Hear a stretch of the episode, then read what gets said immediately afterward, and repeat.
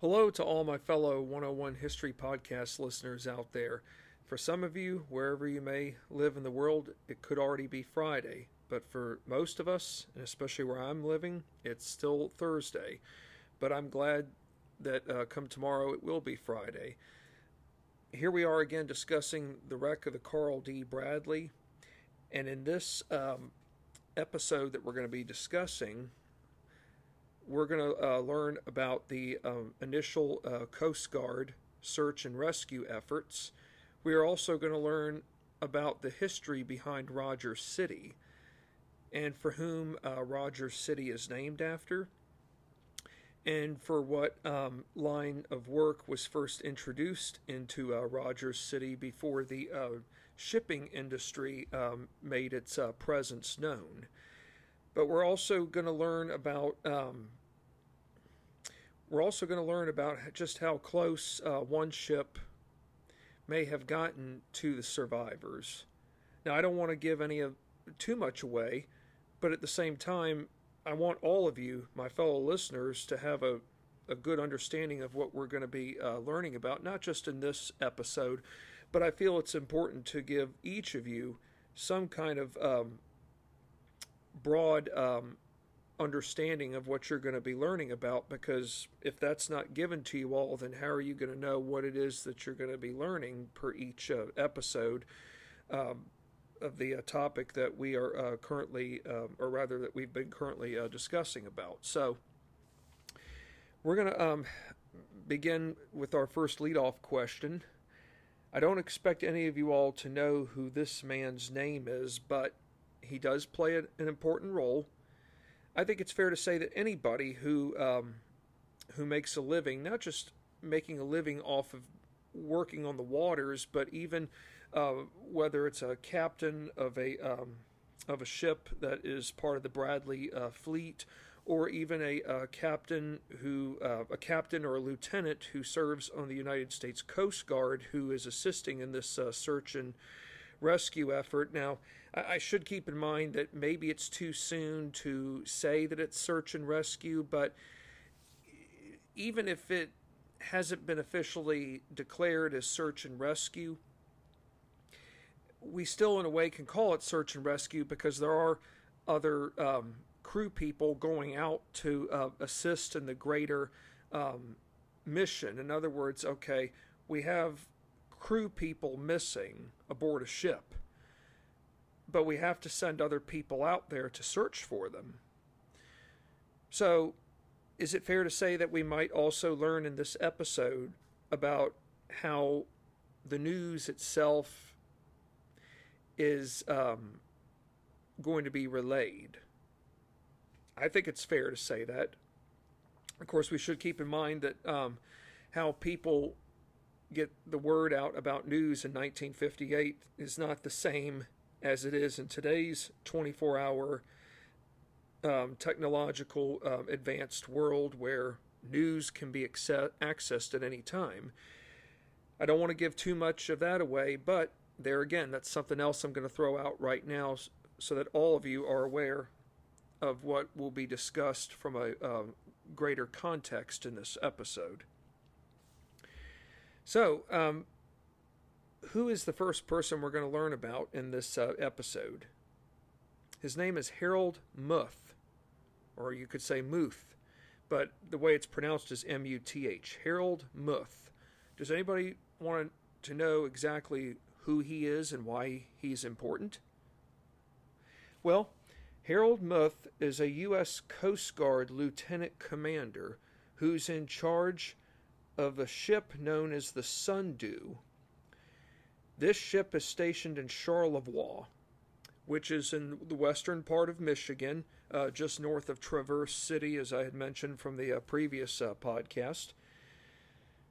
And what helps Captain Muth out is that he's he only lives about five minutes from the Charlevoix station, so he has um, he has uh, an easy way to access information not just information in general, but access information about this particular um, incident.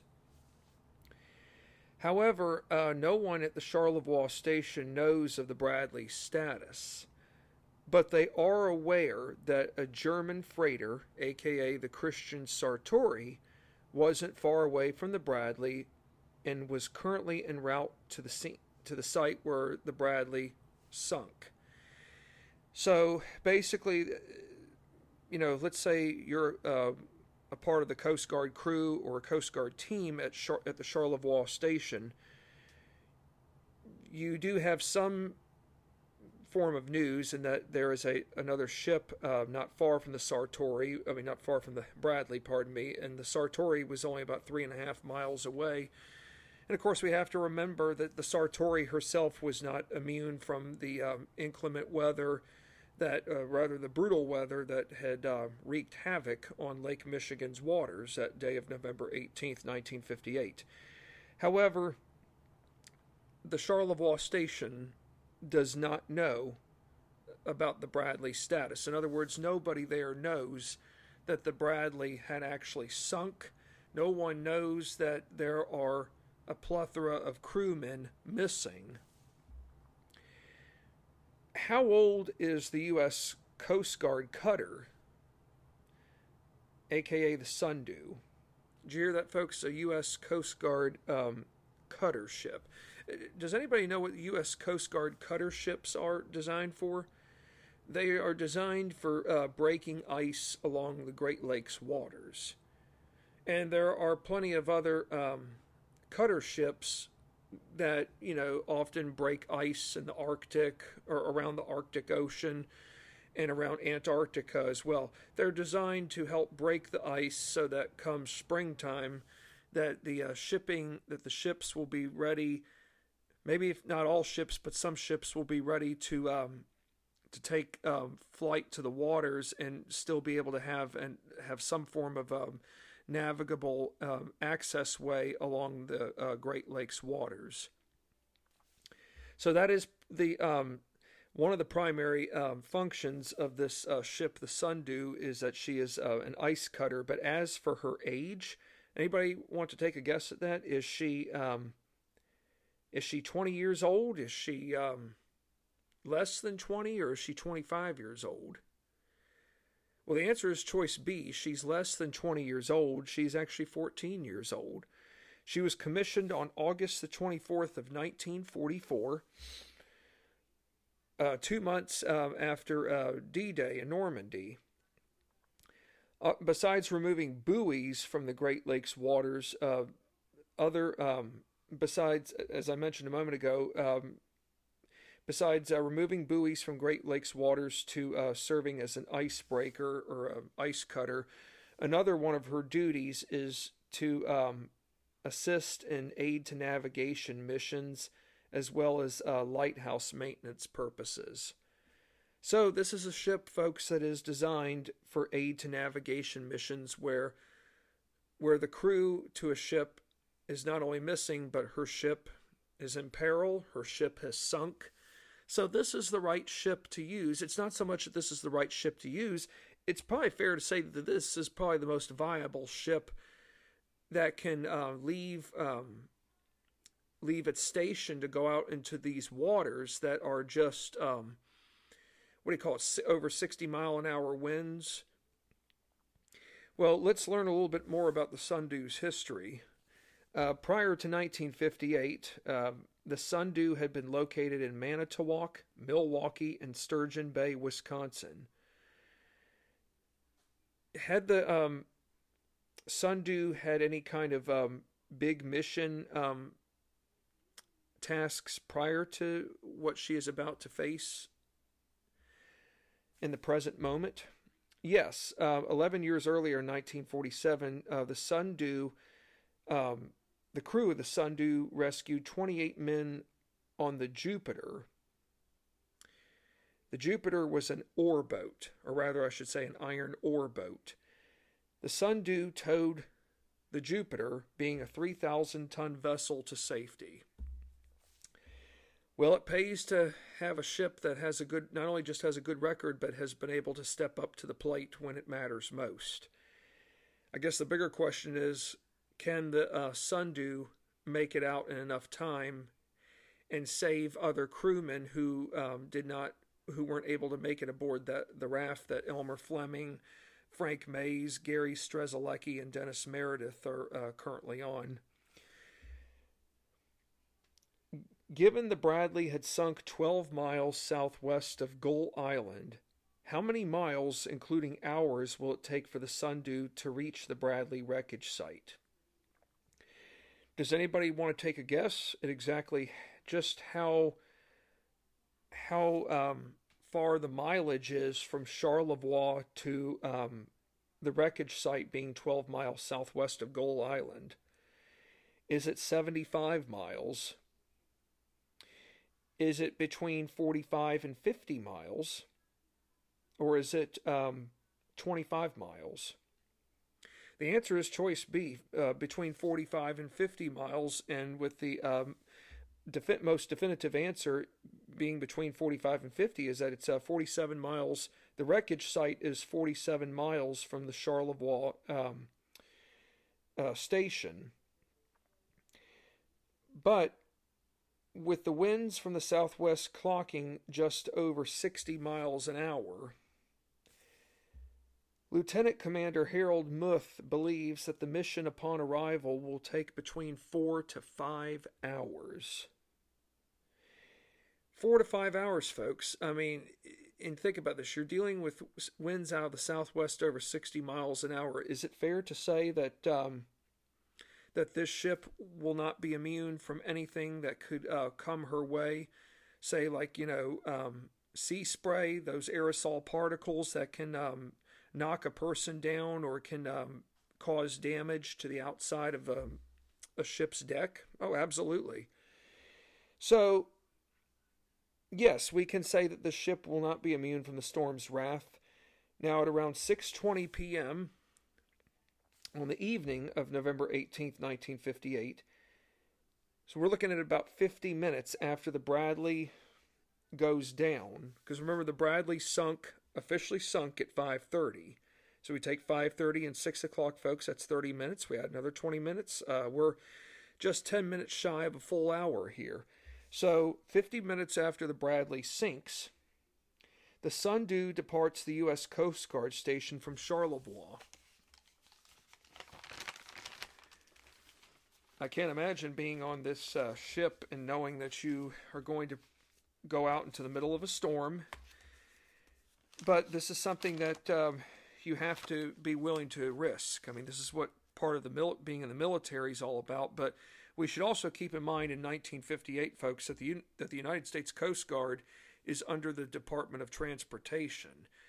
Uh, it wasn't until after 9/11 or September 11th of 2001 that the Coast Guard switched over from the Department of Transportation to what we now know as Homeland Security. As a matter of fact, the only time the Coast Guard ever came under the Department of Defense was during a time of war. So we have to keep in mind that for the vast majority of the Coast Guard's history, it came it served under the under the US Department of Transportation. Besides the uh, Sundew and uh, Christian Sartori heading towards the Bradley wreckage site, have other boats attempted to join the rescue search? Yes. Some boats fare better in the storm, whereas other boats were forced to retreat Lake Michigan's waters by returning inland. I, I based off of what I had read from this book, that there was a um, a small boat that uh, that could only handle or rather accommodate four people. Uh, tried to leave from one of the um, islands that you know were uh, habited, rather I should say, and the storm just took this boat. I mean, it's a miracle that these four individuals survived, but it was so uh, powerful that they that the men were smart enough to turn around and and say, "Hey, we tried, but we can't. But we're just simply not able to do it." Of course, they did notify proper personnel. But yes, this is where you have to ask yourself, okay, we'll make an effort, but how far are we willing to go out into the waters knowing that our boat is not the not only not the right size, but it does not uh, have the uh, capacity to withstand gale force winds of just over 60 miles an hour. So you know, for in that situation, I would definitely say that was truly a matter of life and death, and those uh, four men were smart enough to turn uh, back inland. The Sundew endures uh, sea spray and dangerous water flows as a result of a roll. And this roll was so bad, folks, that it actually put the ship's main electrical switchboard in grave danger.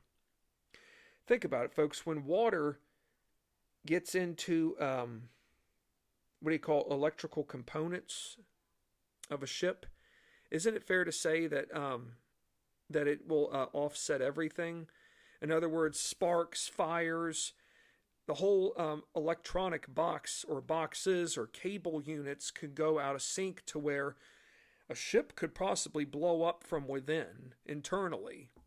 It can happen if enough water gets in and the in the uh, what do you call it and the setting is right. Sadly, you um, are um, you are uh, welcoming a disaster. Sadly, and it, even if it's not, even if it was something beyond your control.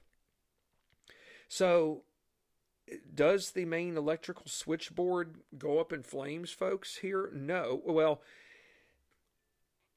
not necessarily. The secondary transmitter was unharmed, but because of all this um, water flowing um, as a result of the roll, the Sundew crew does have a disadvantage. They are now unable to send long range messages, including the ability to speak with anyone outside Channel 51. So remember, Channel 51 was is the station that deals entirely with the, with the Great Lakes, the Ohio, Mississippi rivers, Atlantic, Pacific Oceans. I mean, that's a lot of uh, territory right there. But let's say you can't get through to Channel 51 now.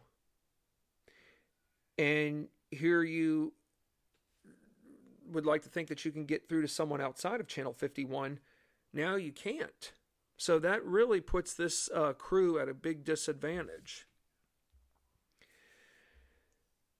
You know, sometimes it's easy to take communication for granted, especially in these uh, treacherous storms, given that November is the most uh, dangerous month out on the Great Lakes waters.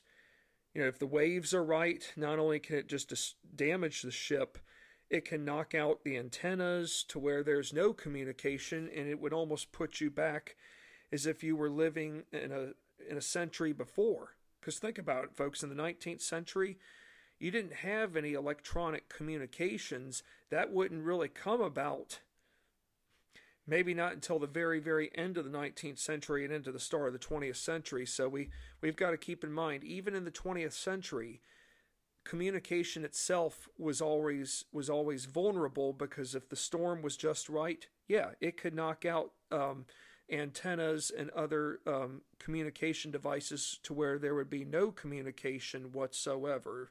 That is radio communication what about the majority of the Sundew crew? Are are most of these crewmen, um, uh, what do you call it, on top levels? In other words, they're not outside, obviously, but are they on top levels or are they are they uh, below deck? I think you know. Think about this. Regardless of whether you're above or below, it's it's a very uh, rough situation to be in with the weather but the majority of the Sundew crew remains below deck. But given how bad the floor conditions are thanks to the storm, you want to talk about ingenuity right here, folks. You want to talk about uh, dramatically reducing the chances of um, of breaking a limb um, or even losing your life. What do the crewmen do below deck to ensure that their safety chances remain high? They go about tying themselves to tables and chairs for safety purposes. I know that seems uncomfortable, but look, if you want to survive this storm, you're going to have to do something very, very different. And you know what? If I was aboard that ship, I wouldn't have had a problem tying myself to a um, to a table or a chair in order to ensure that I would somehow still make it out alive.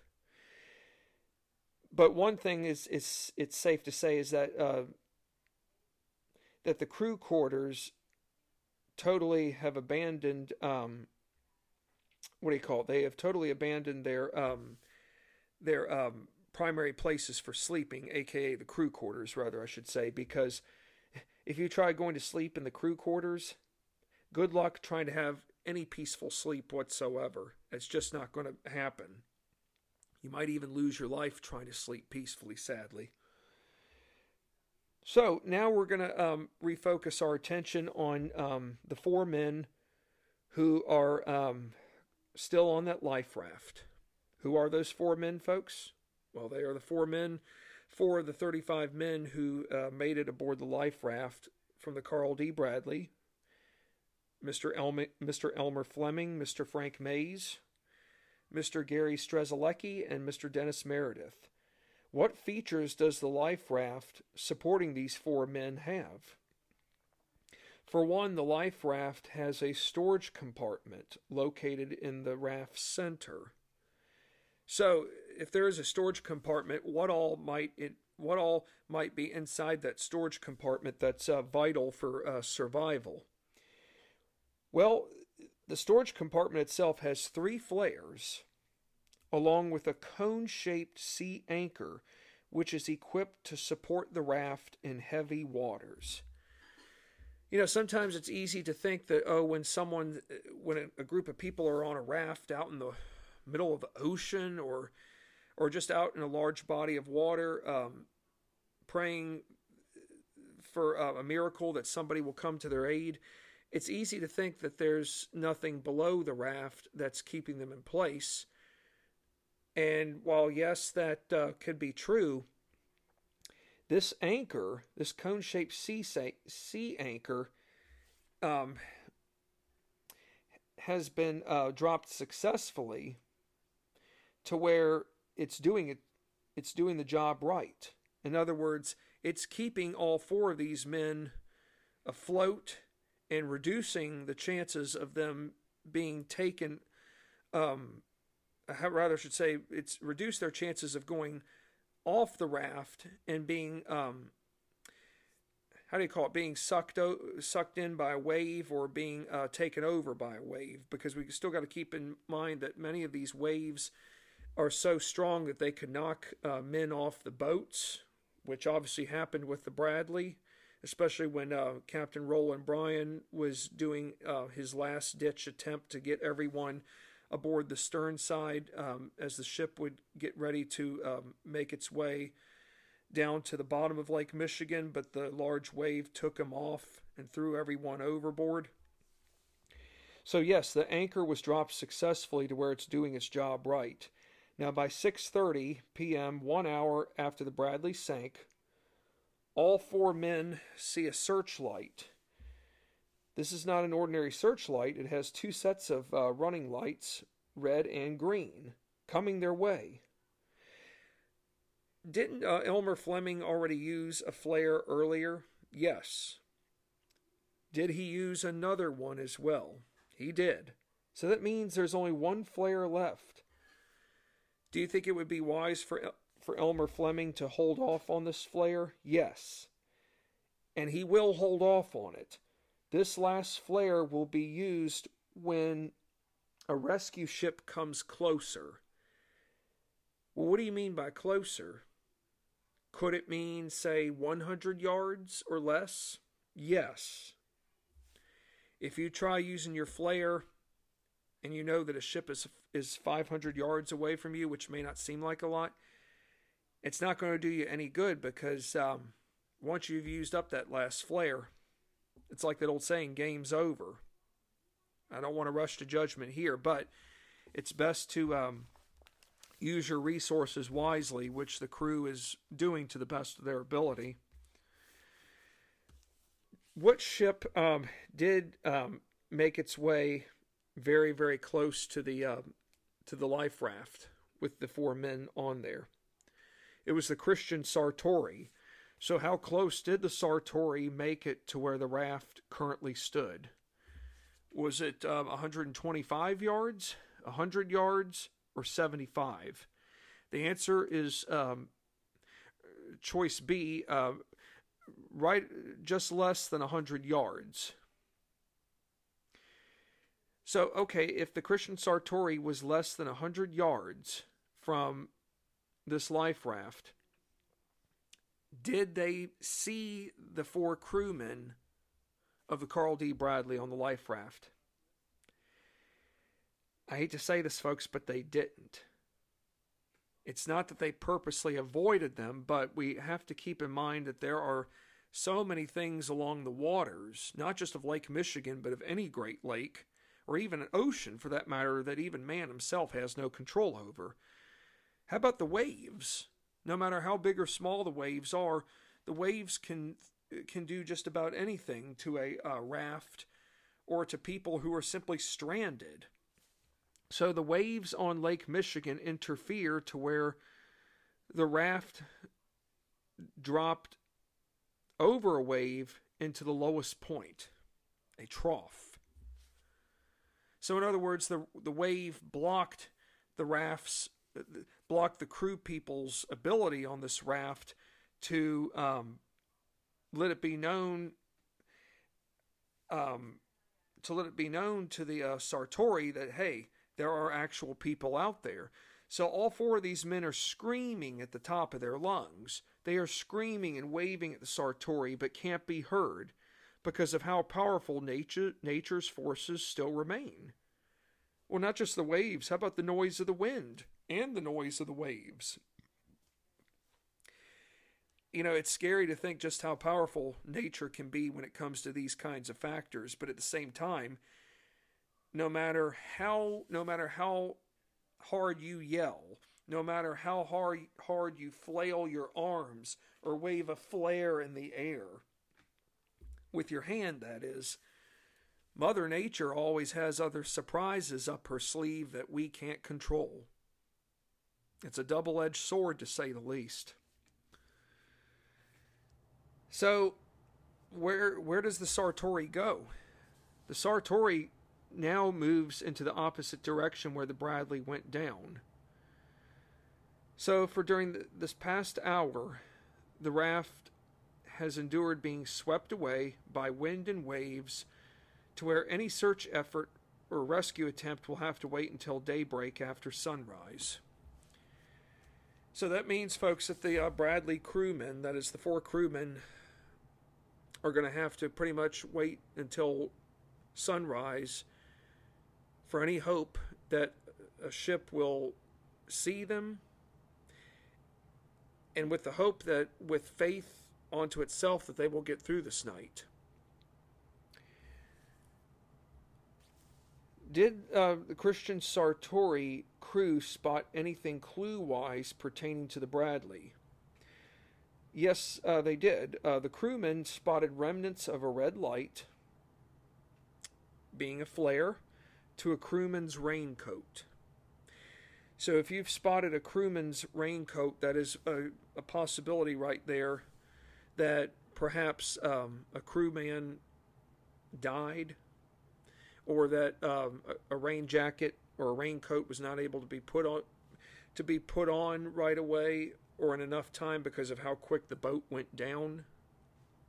The bottom line is it's there and it's evidence. What has uh, communication been like since word first got out about the Bradleys' disappearance? Okay, so remember, like I said early on, folks, you know, we have to think about this. We're in 1958, and, you know, many American um, homes are equipped with televisions. There are a couple of different ways that you could get access to news through a television, through a radio. And of course, you can get the news in a newspaper, but we will have to rule out newspaper here, folks, because usually when something is reported first on television in 1958, more often than not, this is just the way I see it, more often than not, then the newspapers will go about doing their story. That's just the way I see it. That's just my take on it. But really, there are two main ways in 1958 that you could go about learning the news right away, and that is through television and on um, radio. but how is it fair to say that communication, what has the communication been like since word first got out about the Bradleys' disappearance? That is, for the people of Rogers City. Well, for starters, the people in Rogers City, they are unified in shock and confusion. In other words, they all agree that what has happened is just beyond um, unimaginable. Here is this ship that's 31 years old, has set numerous records for hauling cargo. She, at one time, was truly the flagship of the Bradley fleet. Of course, now the uh, John G. Munson has taken over that status, which it did back in 52. But even so, the Bradley is still a revered ship by so many people. After all, the Bradley still uh, would have had um, CEOs and top level business people um, be given grand tours of the ship and perhaps an even what do you call it like a um, a, a, nice boat ride along Lake Michigan or Lake Huron for entertainment purposes but you know ships don't live forever uh, ships do have to be replaced I mean in other words what I mean by replaced replacement here is that they do need to have um, new installations put in. I mean, after all, the Bradley was supposed to get a new $800,000 installation for uh, equipment, uh, especially with regards to her hull. And now look what's happened. So yes, people are shock or in shock, but they're also confused. Why are they confused? Is it because maybe they don't want to believe what has happened, or it could be that maybe they they don't want to believe that what has been said to have have happened has in fact really taken place. And at the same time, nobody, including officials at Michigan Lime or Bradley Transportation Company, are 100% aware of whether or not any Bradley crewmen remain alive on Lake Michigan's waters. So we really have to take into consideration here, folks, that that uh, people who are working at Michigan Lime and in a chemical company as well as Bradley Transportation Company, they are just as in shock in a state of confusion like everyday ordinary citizens are in Rogers City whom uh, work at these companies. However, the top level people have to be careful about what they say out in the open. I mean, for one, they could probably only say but so much, but two, if they if they say too much information and they get all that information wrong, then it will backfire on them. So isn't it fair to say that everybody everybody needs to get their facts straight before reaching a final conclusion? I think that's a lesson that um, that has been sadly forgotten in today's world. Um, not to get off track, but too many people rush to judgment in certain situations and they don't get their facts straight and, and all they care about is um, instant gratification to where once they think they've reached their conclusion and in some in some instances it can result in uh, firing someone from their job for all the wrong reasons it can result in um, making accusations about someone that um, that were allegedly to be true, only to be um, false. So the bottom line is, is that no matter what we want to believe, sometimes what we think ought to be true is not always the truth. So the people working at at the top level at Michigan Lime and Chemical Company, as well as Bradley Transportation Company, are not trying to um, hide anything from the public. They're trying to get their facts straight they don't want to say one thing and then have to tell something else to the families especially the families of these 35 men who are who were out on the waters of Lake Michigan. So we got to take the broader picture, folks, into consideration here. The port of Calcite, um, which is one of the uh, biggest ports along the Great Lakes, the port of Calcite's uh, gatekeepers hold firm to standard protocol procedures regarding information that will that will remain in place until Bradley crewmen families are notified. In other words, if someone wants to ask one of the gatekeepers something about the matter, the gatekeepers will say only what is appropriate and necessary, but it will obviously come from um, officials above, and that's it. If the gatekeepers say anything else, yeah, they might as well be out of a job. In other words, protocol needs to be followed here, folks. Once the Bradley crewmen families are notified, then the gatekeepers will go about advising the public of whatever else is appropriate and necessary to share. However, the only other thing that the uh, calcite, the port of calcite gatekeepers can uh, advise the um, the public or just people in, in general in Rogers City is that the Bradley is due to arrive into Rogers City at 2 a.m., being November 19th. So we still are wanting to hold out for hope. Why wouldn't you? If not, then you're not helping the cause. What are um, Harvey and Janice Klann responsible for maintaining?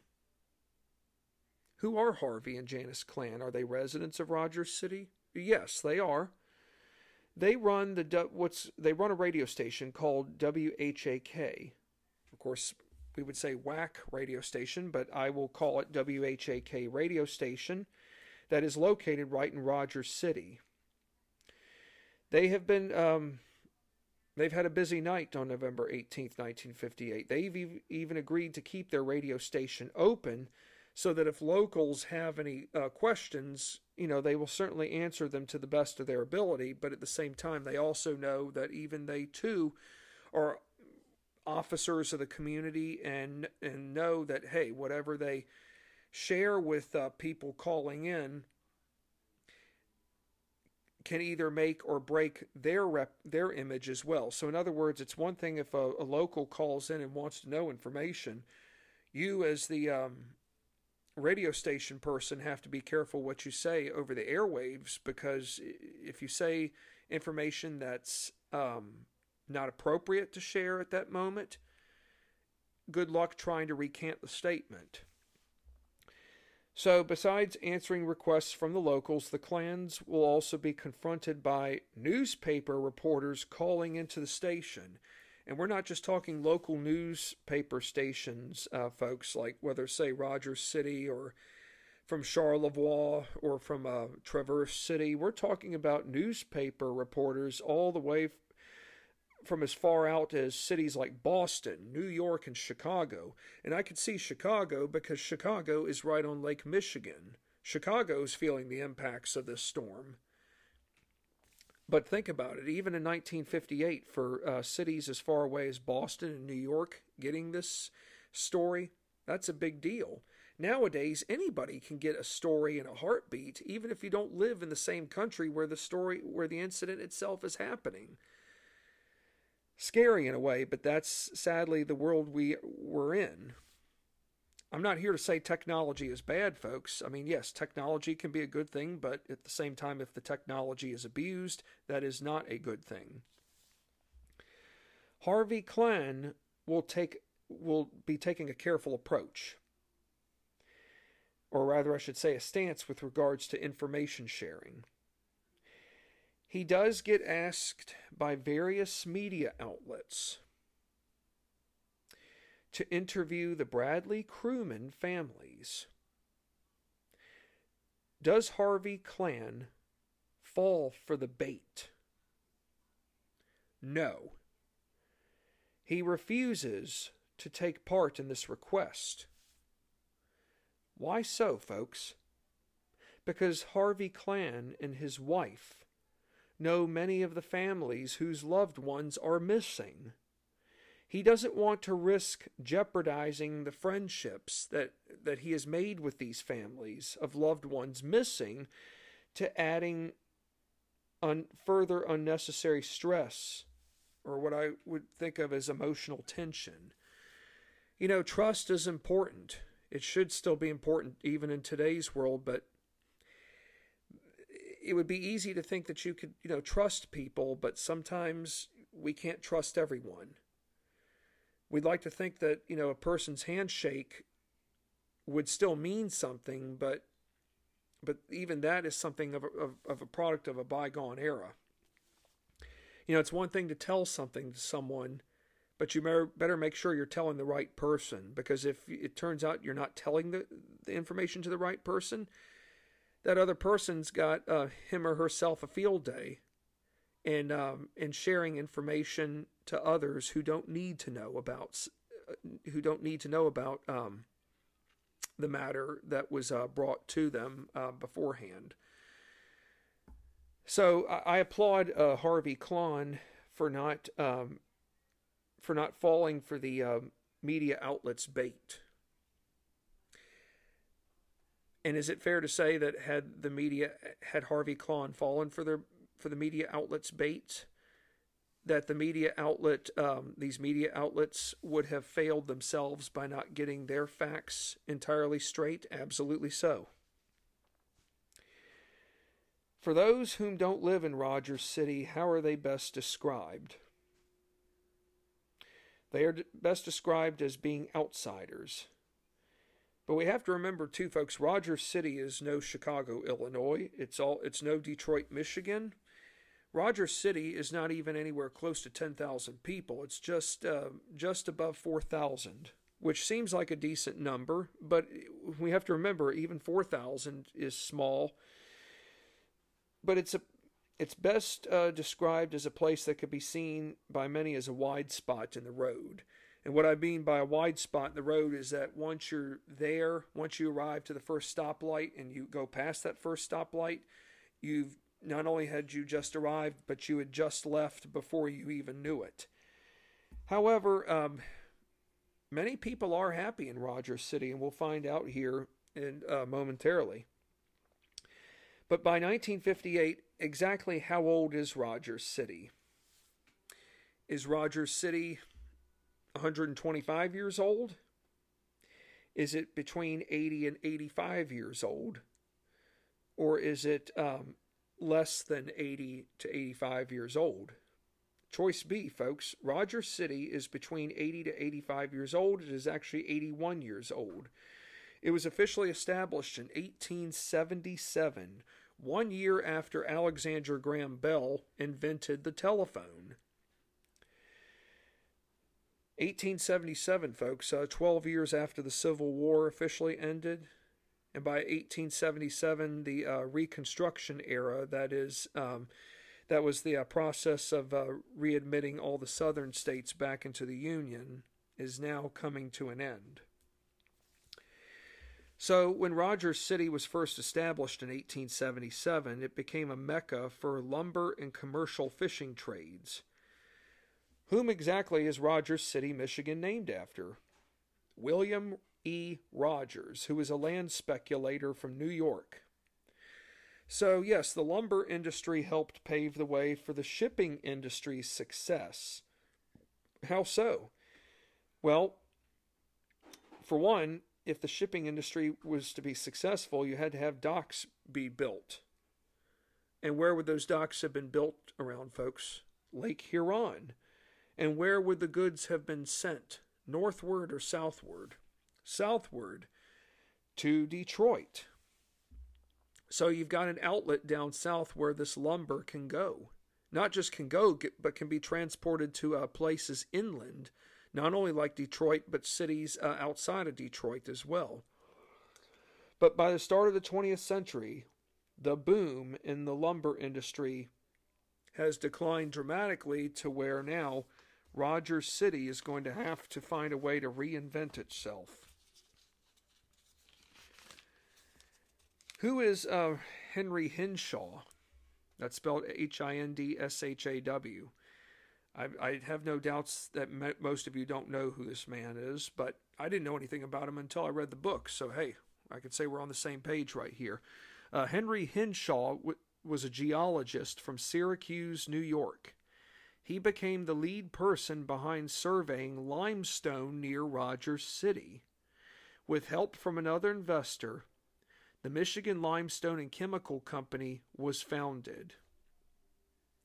Is this not um, an act of what we would call a Savior's Act? Oh, I would say so, yes.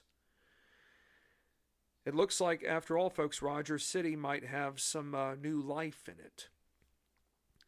Now, what year did uh, Carl Bradley himself take over as general manager of the Michigan Limestone and Chemical Company? Was it in uh, 1911? Was it in um, 1915?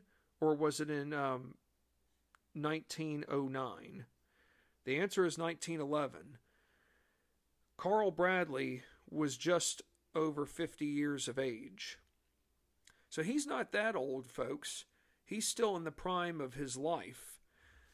Interesting enough, it's probably fair to say that he was born just before or right after the Civil War broke out.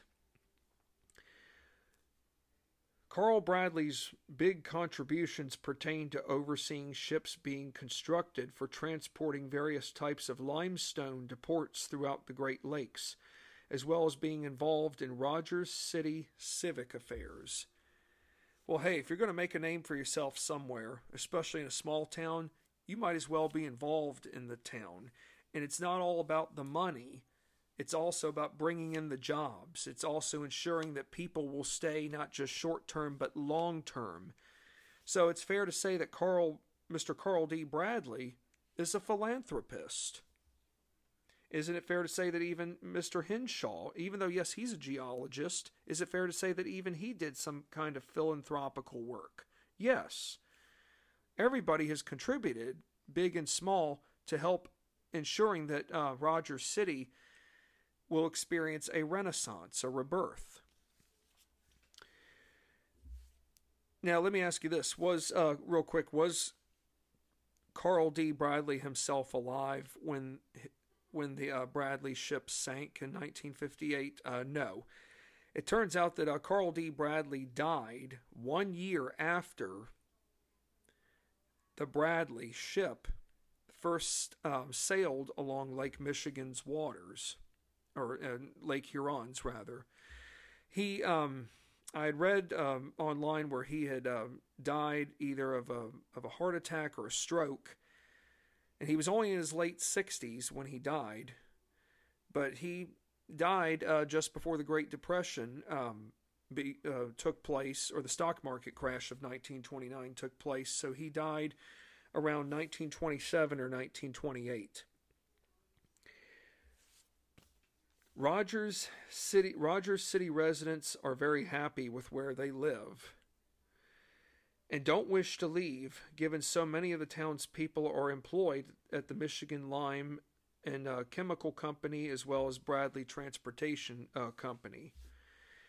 Why is it fair to say that ro- many of Rogers City's residents are, are happy with where they live? Well, for one, people look after one another Jobs are passed down from one generation to another. In other words, if a father works as a sailor along the Great Lakes waters, his son will will follow his uh, footsteps. After all, you know, when one graduates from City High in Rogers City, they either be, become a sailor or they work at the port of Calcite or with uh, Michigan Lime Bradley Transportation Company. The bottom line is, is that if if a vast majority of your population is working at these places and the benefits have been great.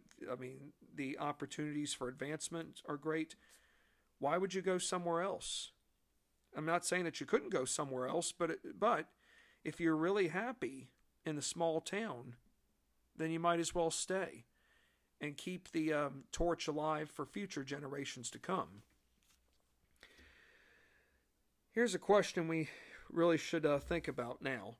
How has the first report, or rather the initial reports behind the Carl D. Bradley's disappearance, impacted the Rogers City community? People, or rather, I should say, many people, are in shock considering that the Bradley Transportation Company has never experienced anything like this until now. Think about this, folks. The Bradley Transportation Company has a stellar record. They've never lost a ship. Very few shipping companies can say that.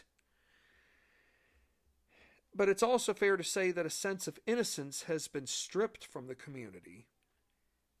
I believe it's fair to say that for people in small town, when uh, tragic events or a tragic um, news allegation like this has been revealed, that it really only happens in the bigger cities. But we've got to keep in mind that no matter how big or small of a place you live in, a tragic event can occur. And it can um, have profound uh, ways on on how people um, view the circumstances before them. So nobody's immune. So how are the people of Rogers City going to uh, be handling this situation in the present moment? We have to remember our sources of uh, communication are very limited in 1958. You know, yes, we can call into the um, into the WHAK radio station. We could um, call. We could um, drive up to the port of Calcite and ask one of those uh, gatekeepers if they know of any information. Sure, we can call the Bradley Transportation Company and ask if they know of anything, but they're going to only give the um, residents or the people of the community limited information. And it makes sense to do that because nobody wants to rush to judgment just yet. We don't want to make a decision decision where we say something and then it backfires on us, and then we then top level officials won't be will have difficulty in in recanting what they originally had said. So, the people of Rogers City are going to turn to one another for support, considering that a great number of her people know one another in some type of form, whether it's through work, being uh, neighbors on the street, family, acquaintances. That's how um, people are going to get through this initial um, news response. You know, um, yes, it's very, like I said earlier, it's very easy to take communication for granted. But we also have to be reminded of how people uh, dealt, of how people um, managed to survive in terms of uh, communication access um, some 60 years back. You know, when they first heard the news about something that was um, profound and stunning, yes, it was a um, it was hard to fathom. But yet they waited patiently for whatever other news came their way. So basically, they had to follow a process protocol for how they would go about learning the news firsthand and then following the chain of events that followed once the next series of, of news event of uh, news information was relayed. Yes, it may have been at a snail's pace, but hey, isn't it fair to say that even um, company officials had to make the most out of a four letter word called time? Yeah. Because with time, you get they got their facts straight, they got their they would get their information correct, and even if it was the news that they didn't want to have to bring to those whom who have loved ones missing, the bottom line is that they will have time on their side to be able to get it right. Let's think about that. Just just think about that folks because in today's time, yes, we have time, but when it comes to the news and all that, I really question sometimes whether or not news reporters value the whole time process because it's all about what sells. Isn't it fair to say that maybe the news media outlets in 1958 were desperate to try to pressure Mr. Harvey Klann into sharing information, not just sharing information, but perhaps interviewing families of the crew whose um, loved ones were lost, were missing out on the waters? Yes. But thank heavens, um, Mr. Klann had enough smarts to say, no, I'm not going to risk ruining my friendships with these people. Well, we've covered a lot of ground, um, and thank you again for listening. As always, all of you are uh, wonderful listeners, and thank you for getting the word out to those out there who want to um, learn about history even if it's about uh, subjects or topics that had never been uh, discussed before or you know that they've never you know learned about until now keep getting the word out because the more the word gets out the greater the audience. Not just the greater the audience but the greater the audience expands. After all i've gotten over 11,300 plays and i'm not flaunting it. I'm I'm stating it because the audience has expanded thanks to you all who have been listening since June of last year. Well, thank you again for all as always, and I look forward to being back on the air again next time. And when I am on the air next, we're gonna uh, one of the things we're gonna learn about is hypothermia and the different types of hypothermia, because one of the uh, crewmen aboard this raft is going to be um, facing life and death because of the uh, hypothermia shock he uh, endured after getting aboard the raft. We will learn some other things as well but nonetheless, um, thank you again for your time and um, have a great Friday as well as upcoming weekend, no matter where you all live in the world, and stay safe.